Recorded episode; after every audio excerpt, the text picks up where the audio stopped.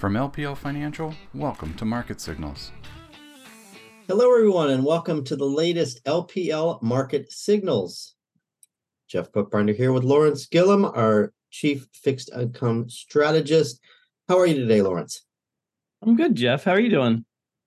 I'm doing fine, doing fine. We are putting equities and bonds together uh, again on the podcast for you this week. So thanks, Lawrence, for joining. Looking forward to um, a good mix of topics. Certainly, uh, the equity markets and the bond markets are giving us some interesting things to talk about. So let's get right into it. We'll show you these lovely disclosures and then show you the agenda for this week. Um, it is Monday, August 21st, 2023, as we are recording this. Uh, we're going to start by just recapping last week's market action quickly. Of course, the big story being the rising interest rates and what that has done to stocks, certainly the primary driver of the pullback. So, related to that, we'll talk about where this pullback pullback might go next. That's the topic of our weekly market commentary on lpl.com for this week. And then, um, you know, what are we what are we um, watching in the rate market? What does the move in rates mean? Where might that go? right? So you could argue that really the whole the whole call is just about rising rates and and the implications because you know when we preview the week ahead, we're going to talk about Jackson Hole, the Fed meeting uh, coming up. Uh, I guess it starts Thursday, and then Friday morning we'll hear from uh, Fed Chair Powell. So that's the agenda. Uh, let's start with um, a quick recap of last week, Lawrence. Uh, you know, I'll do stocks, and then we'll jump to the next page and bonds, and you can weigh in. Uh, market down for the third straight week. S&P down a little over 2%. Uh, NASDAQ did a little worse. Russell 2000 small cap index, even a little bit worse than that, uh, down about 3.5%. So it's market jitters around rising rates primarily. Certainly, the uh, negative news out of China has not helped. Uh, the property crisis and just frankly, a series of weak economic data uh, so that's added to uh, concerns, but really we think this is a, a rising rate story, and, and that ties to the Fed, uh, certainly um, ties to stock valuations. You know, beyond that, I mean, as you've had this dollar rally lately, that has weighed on international equities. So um, you didn't get really any diversification benefit, we'll call it, uh, by going um, outside the US. We really think you need some dollar tailwind for um, the international markets to really make some headway uh, against the domestic markets. We have gotten one piece of what you need for international to outperform, and that's weakness in U.S. tech. We didn't get that uh, last week, but you know during this pullback, which is now about uh, about four point six percent in August. Uh, certainly, tech has led the way down. So you see in the uh, the table to the right, while tech was a strong performer last week, thanks in large part to NVIDIA, the chip maker riding the AI boom, is reporting earnings this week on Wednesday and uh, was real strong last week in, anticipation of that report. Uh, and that fueled uh, tech gains. So tech was the the best sector last week, but as you see in the one month column, uh, it's actually led the way down, down nine percent uh, over the last um, 30 days or so. So I think that's really all I want to say there. Um, well, let's go to the bond side, and I'll hand it over to you, Lauren. So, um, you know, of course, rising rates pushes bond prices down. Uh, what else do you want to share about uh, last week's bond market action? Yep. So it was another week of higher rates. I don't know if the Treasury needs to change its name and have uh, AI in, in the name to help offset some of these increases in yields, uh, but we don't we don't get that benefit. So uh, it's been five weeks in a row of, of increasing uh, treasury yields. And frankly, last week, no place to hide. Now, generally speaking, over the past couple months, anyway, credit has been a, a good spot to hide in. Uh, we've talked about credit, how it's really bucking the trend in terms of uh, what happens historically when you get these sort of macro headwinds. Uh, but it sold off last week as well. So, frankly, just no real, real good place to hide in the fixed income markets cash is probably your your best performer last week. It's uh, uh we continue to see flows into the the cash market, uh, over 5.5 trillion in in cash assets now. Uh, cash isn't a legitimate asset class again. We've we've warned about putting too much money into cash, but it is a it is an asset class that has um, done well with this uh, this recent rise in treasury yields, though. Yeah, it's a period where you got to play a little bit of defense, I guess you could say, on the equity side and the and the fixed income side, but which generally we're doing. We, you know, our recommended asset allocation for LPL research, we did take down risk, uh, you know, early in the summer, late spring, and um, are still comfortable with that. You know, kind of neutral equities with a little bit of additional core bonds uh, to help mitigate risk. But certainly in the last, uh, you know, few weeks, as this uh, rate rise has taken place, bonds have not been able to to offer you the uh, diversification benefit. We still think they will, but we'll get into this a little bit more here in a bit. But um, you know, in the very near term, Lawrence, I know um, you know think there's a little bit of a little bit more risk uh, that um, you know the ten year yield stays a little bit higher uh, for longer than maybe we uh, we had previously an, anticipated. So let, let's uh, with that teaser, let's get into the stock market pullback. Again, this is our weekly market commentary for this week. You know, a, a question I'm sure many of you uh, are asking uh, for those of you who follow the markets closely is where might this pullback go? Right, we we're bouncing on Monday, but we had uh, almost a five percent pullback. We're actually right at the fair value target uh, that we've set for the S and P at around 4,400 now. So, um, you know, you could argue that maybe we don't have a lot of conviction in either direction at that point. But from a technical analysis perspective, just looking at the charts, uh, these were put together by our chief uh, market technician, Adam Turnquist. We have 4,200 to 4,300 is a logical place to land. Now, 4,200 to 4,300 doesn't hold, you know, based on the previous support levels and previous re- resistance levels, right? After you break through upside resistance, that then becomes support. So once if we break below that range, then you're talking about the 200 day moving average. Now, one of the reasons we pulled back, in addition to higher interest rates, was that the market was overbought in July, right? You can see that in the bottom panel here. The 200 day moving average was 13% above, uh, or the market was trading at a 13% premium to the 200 day moving average right? So that could be another landing spot for this pullback. And that's not that far down, uh, but it would end up with a 10% correction if we get down to, let's say, 4130 or so where that uh, where that moving average is. So those are some levels to think about. Uh, in the weekly market commentary, again on lpl.com, we also highlight the seasonal pattern here. Now you've heard us talking about how the S&P 500 does not do as well in August September, and early October. Well, if you look at the VIX, the measure of implied volatility based on the options market, it follows the same pattern, right? A higher VIX is negative for stock prices and vice versa, generally.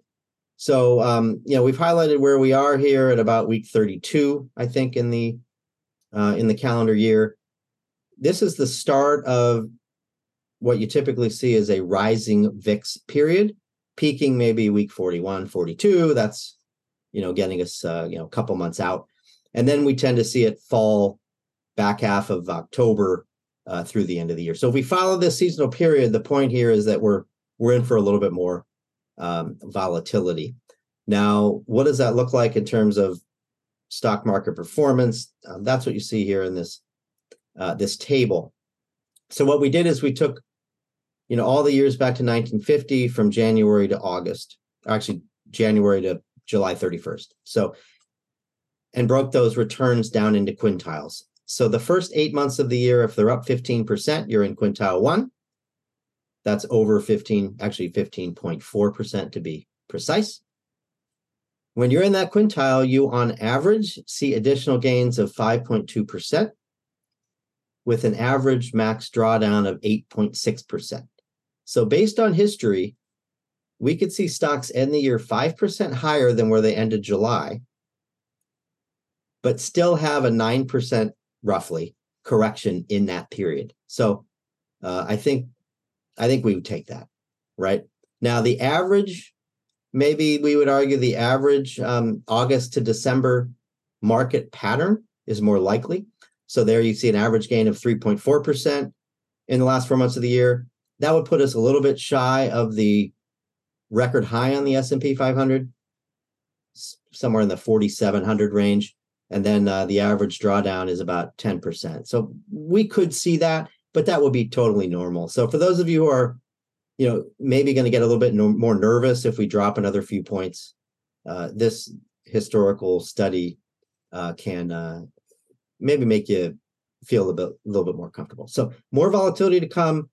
You know, we probably have to get through uh, September, maybe into early October before we, you know, convincingly convincingly bottom here in the midst of this pullback, and then maybe we can stage a late year rally.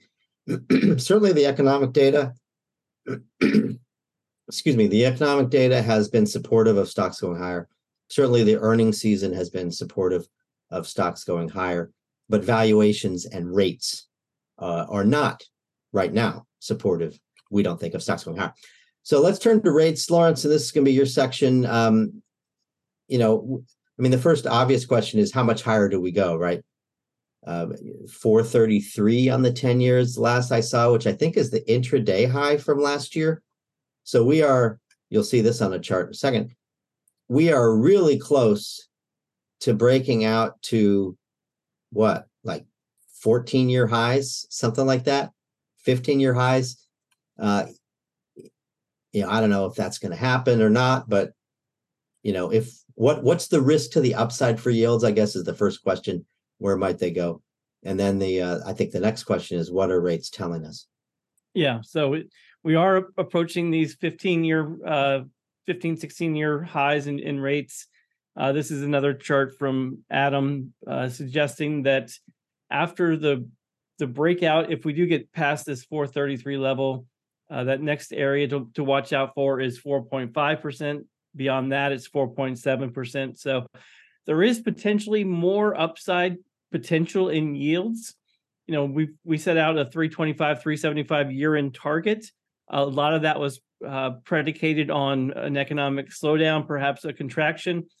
We'll see on the next chart. Uh, the bond market is really starting to price that out even further now. So, um, you know, as as as paradoxical perhaps as it seems, as long as we get continued strong economic data, we could see potentially more upside potential on yields, right? So, if you want to go to the next slide, the bond market has been pricing in this uh, potential recession for for quite some time now. We talk about inverted yield curves as precursors to recessions we're starting to see that disinvert a little bit.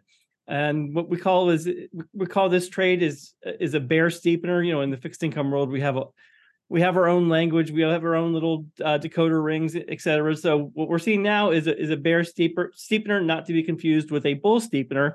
And all that means is that within a bear steepener, the long end of the, the treasury yield curve is moving higher than the the short end of the yield curve meaning that uh, the, the yield curve is starting to disinvert. So the, a lot of that is predicated uh, again on just the strong economic data that we've seen recently. We continue to see economic surprises to the upside. Uh, so the bond market, uh, for a couple other reasons as well, but the bond market, frankly, is starting to price out the prospects of a near-term recession. Now, uh, we just saw on the, the 10 year, you know, maybe there's additional 20 basis points, perhaps 30 basis points of, of upside in terms of potential yields. That would take us back to kind of like the a negative 30 uh, basis points and negative 0.3 uh, percent inversion. Um, so I think that's probably the the the extent of any sort of steepener that we could see, at least in the near term.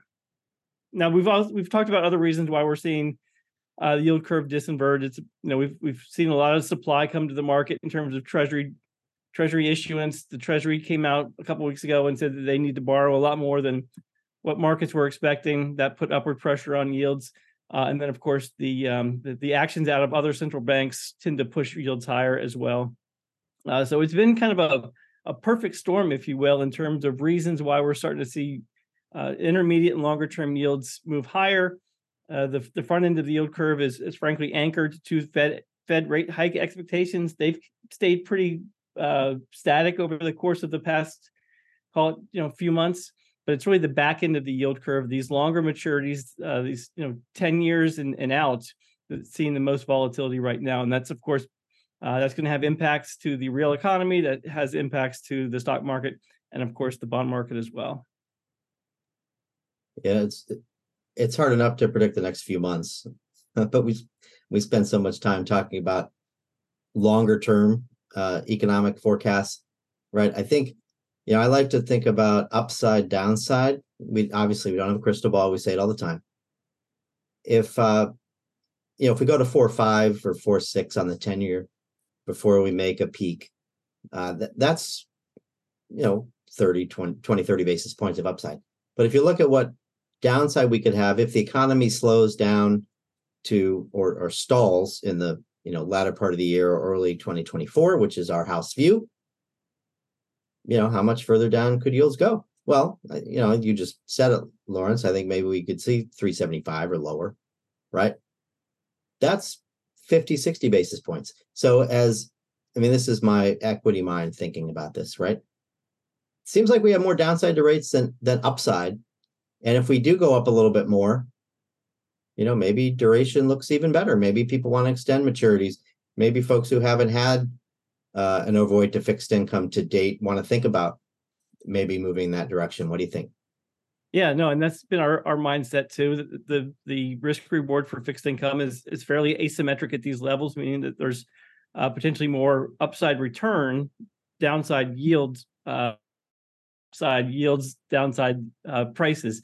So it, we, we have uh, been slightly overweight fixed income. Again, the, the house view is maybe we do get that that economic contraction. Even if we don't get an economic contraction, starting yields are still at, at very attractive levels. We just talked about the 10-year treasury yield being the highest level it's been since I think 2007. Uh, so, you know, taking a taking advantage of these higher yields and and you know the great thing about fixed income is that you can buy and hold. You can buy a bond and, and hold it to maturity and all that rate volatility in between. It's not going to impact a lot of, it's not going to impact anything in terms of getting uh, paid back at par. So the, the, the starting yield environment for a lot of fixed income markets is the best it's been in, in quite some time. If so, if you if you're uh, a client or an advisor that has a, a, a time horizon measured in years, not quarters or months, measured in you know three or five year time horizons, you know fixed income is a, a really attractive opportunity right now especially for those investors that need income. Yeah, and if rates do move lower and you get that extra appreciation on your fixed income, you probably also get some equity uh, upside as well because valuations are, of course, tied to yields. You know, we've taken about a point and a half or so off of PE ratios in the S and P with this pullback because earnings have held up so well. Uh, it's you know the the decline in stock prices has come directly out of valuations uh, and frankly, you know, now 18 and a half times looks looks pretty reasonable. So I mean, that's consistent with our fair value assessment that the S&P 500 right here is worth 4400. Uh, so maybe that all makes sense, but uh, you know, lower rates can be good for bonds and and good for stocks here. So thanks for that, Lawrence. We got uh, Jackson Hole coming up, and of course, that is putting everybody's focus squarely on the Fed. So we just pulled the latest ex- expectations for Fed funds uh, it really isn't showing a high probability of a rate hike uh, over the next couple of meetings, right? I think at last check, maybe 30% chance that after the September and November meetings that we have a hike, right? That's, you know, basically saying that most people don't expect uh, the Fed to hike at all. So is the market wrong here? Are we going to get one more hike? Yeah, I mean, it certainly depends on the data, right? But if you look at the the chart here, these orange bars represents the number of hikes or cuts that are priced into the market. Uh, it's really hard to see with this dual uh, axis here, but um, on the right hand side, you're looking at the number of hikes priced in, and right now markets are saying you know less than one. So markets do think that the the Fed is done. Maybe we get one more kind of insurance hike just to just to be on the safe side. We've heard some Fed officials talk about the need to do maybe one more uh, to get the Fed funds rate into really, really restrictive territory to help bring down some of those inflationary pressures. We've seen a lot of movement in, in inflation. I think that the, the goal or the, the, kind of the next hurdle is getting from that 3% inflation rate down to 2%. Uh, so maybe that one more insurance hike is is um, is necessary, but frankly, I mean, we're we're we think we're of the we're of the view that the, the Fed is is likely going to be done uh, after after uh, November, if in fact they do raise rates in November. But um, it's been a pretty aggressive rate hiking campaign relative to history. Uh, and you know the good news is we think that it's it's almost over. Yeah, and then historically, you tend to see rates fall after the Fed finishes, right, Lawrence? So that that's another reason why we think rates might move lower. I mean, you know, maybe it's not next week, maybe it's not next month, but uh, the the risk of further huge moves in rates higher, we think, is fairly low. Although there there have been some pretty big names out there. Lauren, you know, Lawrence Summers, Larry Summers is one. Um, that have been saying that rates could maybe go as high as five, maybe you know the ten year, or maybe even six. Um, you know, I, I like to look at the nominal GDP growth outlook, right? To to kind of anchor my 10-year yield expectations. So that's pretty hard to see if we're going to have a slowing economy and falling inflation. Uh, yeah, w- would you put odds on that, Lawrence? That I mean, what are the what is Summer seeing maybe that would yeah. suggest uh, you know we could just blow through four and a half and blow through five?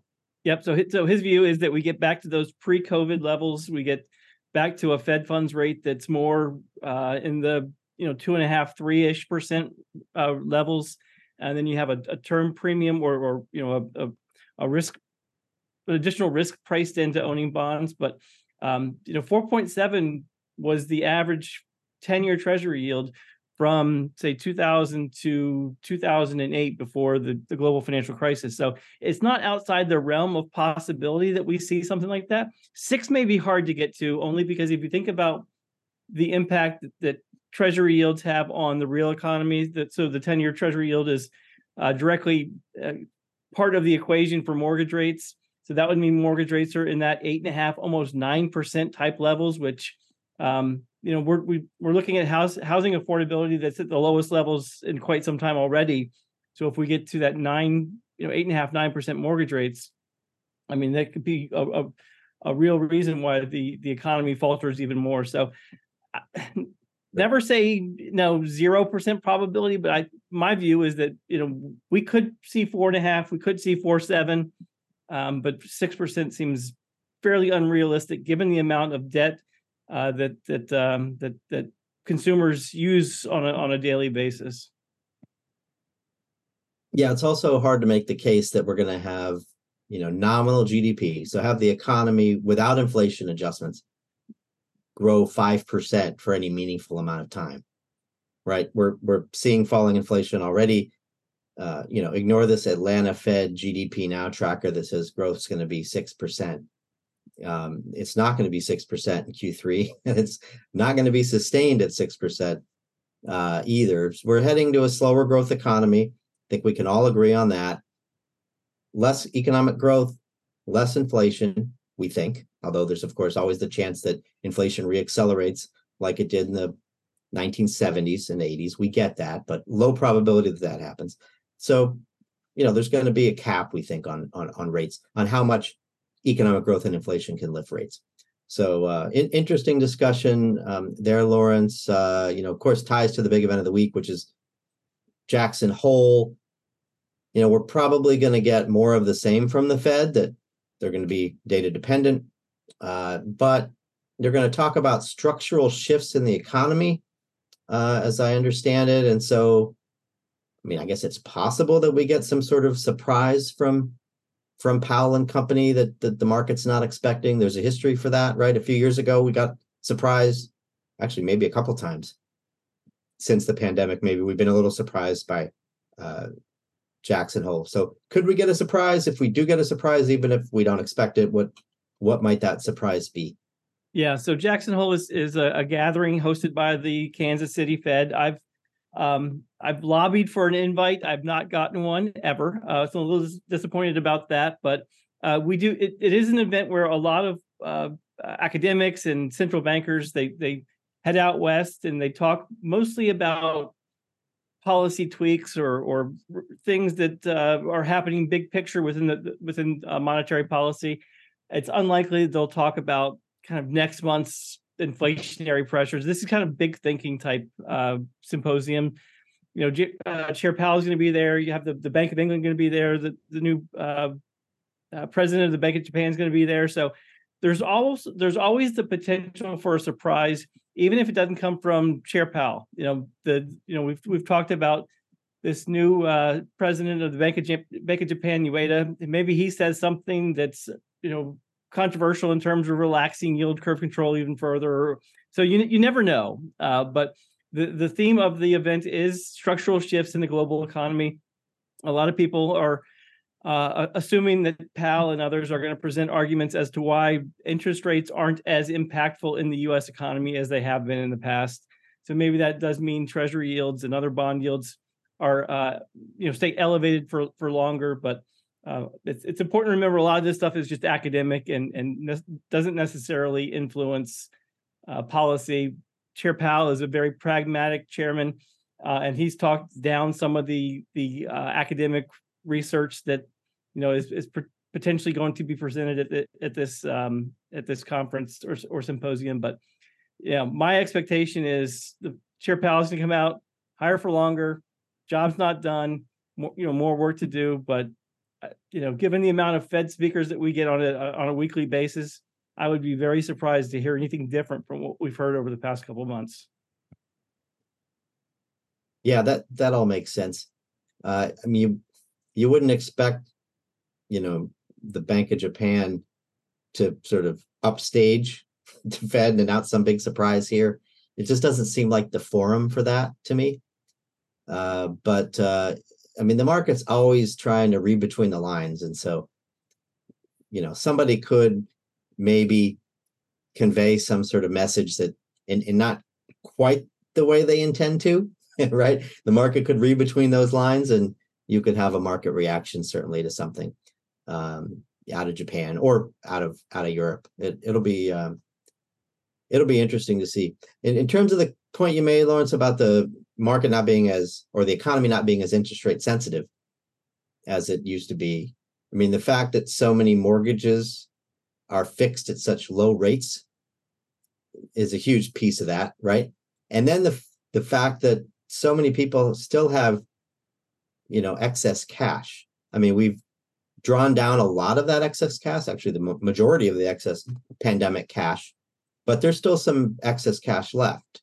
And when you're sitting on a bunch of cash, you're not going to be as interest rate sensitive because maybe you're not borrowing as much. People are, you know, borrowing on their credit cards, but um, in general, I think there's less economic sensitivity maybe on rate increases where people might borrow, uh, you know, cars, for example, uh, or major appliances, things of that nature. Uh, people have been drawing down that cash and uh, and and had which has mitigated the effects of of rising interest rates. Uh, yeah, that's right. So household uh, credit creation has really slowed outside of credit cards. Credit card usage or, or credit card balances represent about say call it five or six percent of total household debt levels. So that other 94% of, of household debt hasn't really been impacted as much because of the of these rate increases. And you also uh, consider that it's not just consumers; it's companies as well. Corporations termed out debt and issued a lot of debt at very low interest rates uh, over the past couple of years. So we've seen Wait, issuance in the corporate credit markets kind of slow to a crawl as well. Uh, so my my view is that you're either in the camp that interest rates matter or they don't, and just because they haven't thus far doesn't mean that they won't. So um, I'm a little skeptical that we're in a, a, a, rate environment where we can get back to these interest rates that were prevalent in the 80s and 90s without causing some, you know, pretty serious economic damage. Because I think we do have a, uh, we've become a lot more comfortable buying things or, or financing things using debt. So I don't think that that's going to go away, personally. Yeah, you're probably right. I mean, and there's a limit to how much the home builders can buy down mortgage rates, right? To uh, uh, to sell houses to first time home buyers who who don't want to pay seven percent. Totally get that. Um, so uh, certainly those are some of the things Fed's going to talk about um, on um, Friday throughout the weekend. I guess while they're fly fishing, right? That's what Volcker did. Guess it's tr- tradition in in Jackson Hole. When you get your invite, Lawrence, bring bring your fly fishing equipment. I'm not a fly fisherman, but bring bring your stuff because actually maybe you should talk about what an avid fly fisherman you are and that's the secret to getting that that invitation Well, I've, I've thought about just showing up, but that's probably frowned upon. Um, you know, I might be asked to leave. Yeah, you might not get past the uh, velvet rope there. Yeah. Uh, it's so- something to think about. You know, we do have a number of listeners to this podcast, so you know, if somebody who has some pull there, you know, is is listening, uh, help help Lawrence out. Indeed. If anybody should have this, the poll, it should be me being from Kansas City, as we uh we know this is a Kansas City Fed hosted event. So I'll try to pull some strings for you, Lawrence. Uh, so what else we got this week? We got uh, Nvidia results on Wednesday. It, was such a, a shocker in a good way, such a blowout last quarter. Uh, I mean, before Nvidia reported, I said tech earnings were not that great. They're fine. They're in line. Then we got Nvidia, and it lifted the entire sector. It basically said, "Move out of the way, Apple. I'm taking over."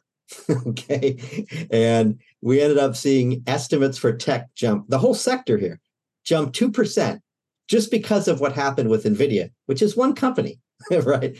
A semiconductor company that's benefiting from this AI boom. So this will be one of the most closely watched earnings reports of this season.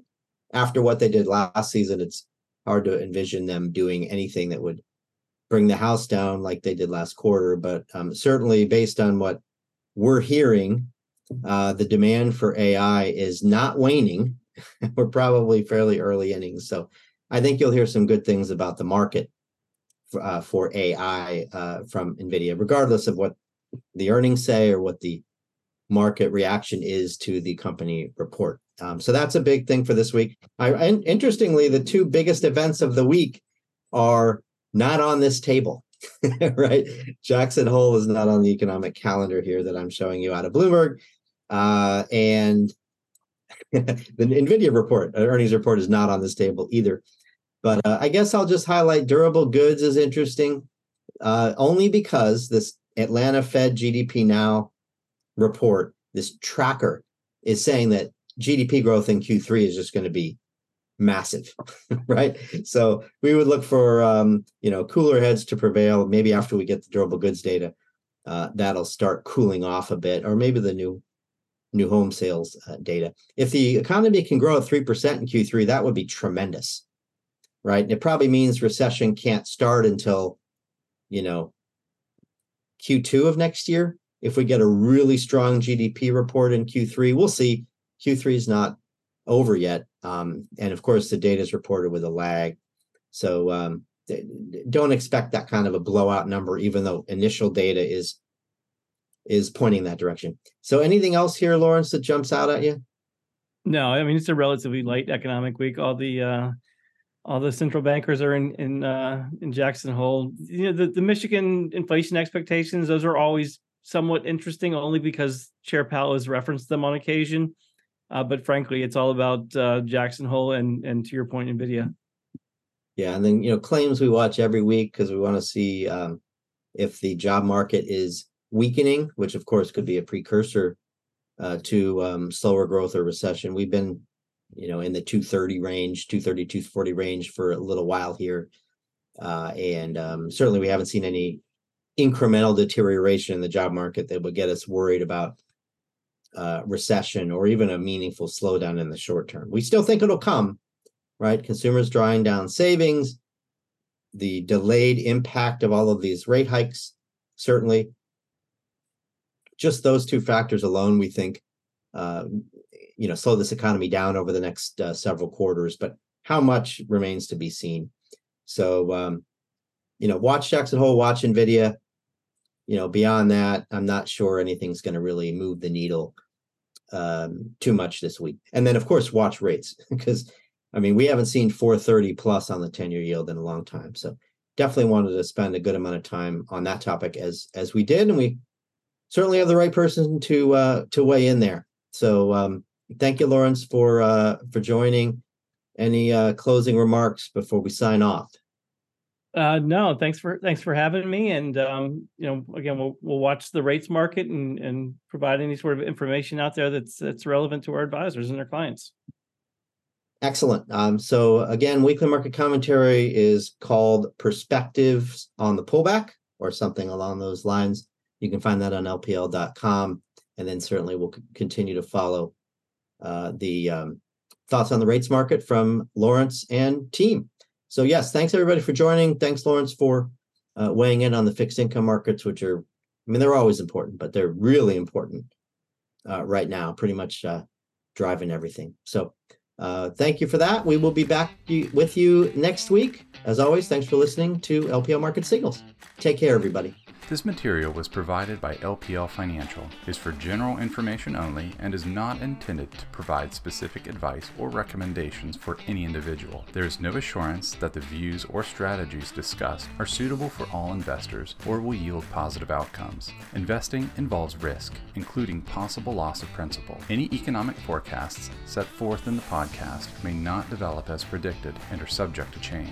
References to markets, asset classes, and sectors are generally regarding the corresponding market index. All indexes are unmanaged and cannot be invested into directly. Index performance is not indicative of the performance of any investment. All performance reference is historical and is no guarantee of future results. All information referenced in the podcast is believed to be from reliable sources. However, we make no representation as to its completeness or accuracy. Securities and advisory services offered through LPL Financial, a registered investment advisor and broker dealer, member FINRA and SIPC insurance products are offered through LPL or its licensed affiliates. To the extent you are receiving investment advice from a separately registered investment advisor that is not an LPL affiliate, please note LPL makes no representation with respect to such entity. If your financial professional is located at a bank or credit union, please note that the bank or credit union is not registered as a broker dealer or investment advisor. These products and services are being offered through LPL or its affiliates, which are separate entities from and not affiliates of the bank or credit union. Securities insurance offered through LPL or its affiliates are not insured by the FDIC or NCUA or any government agency, not bank or credit union guaranteed, not bank or credit union deposit or obligations, and may lose value.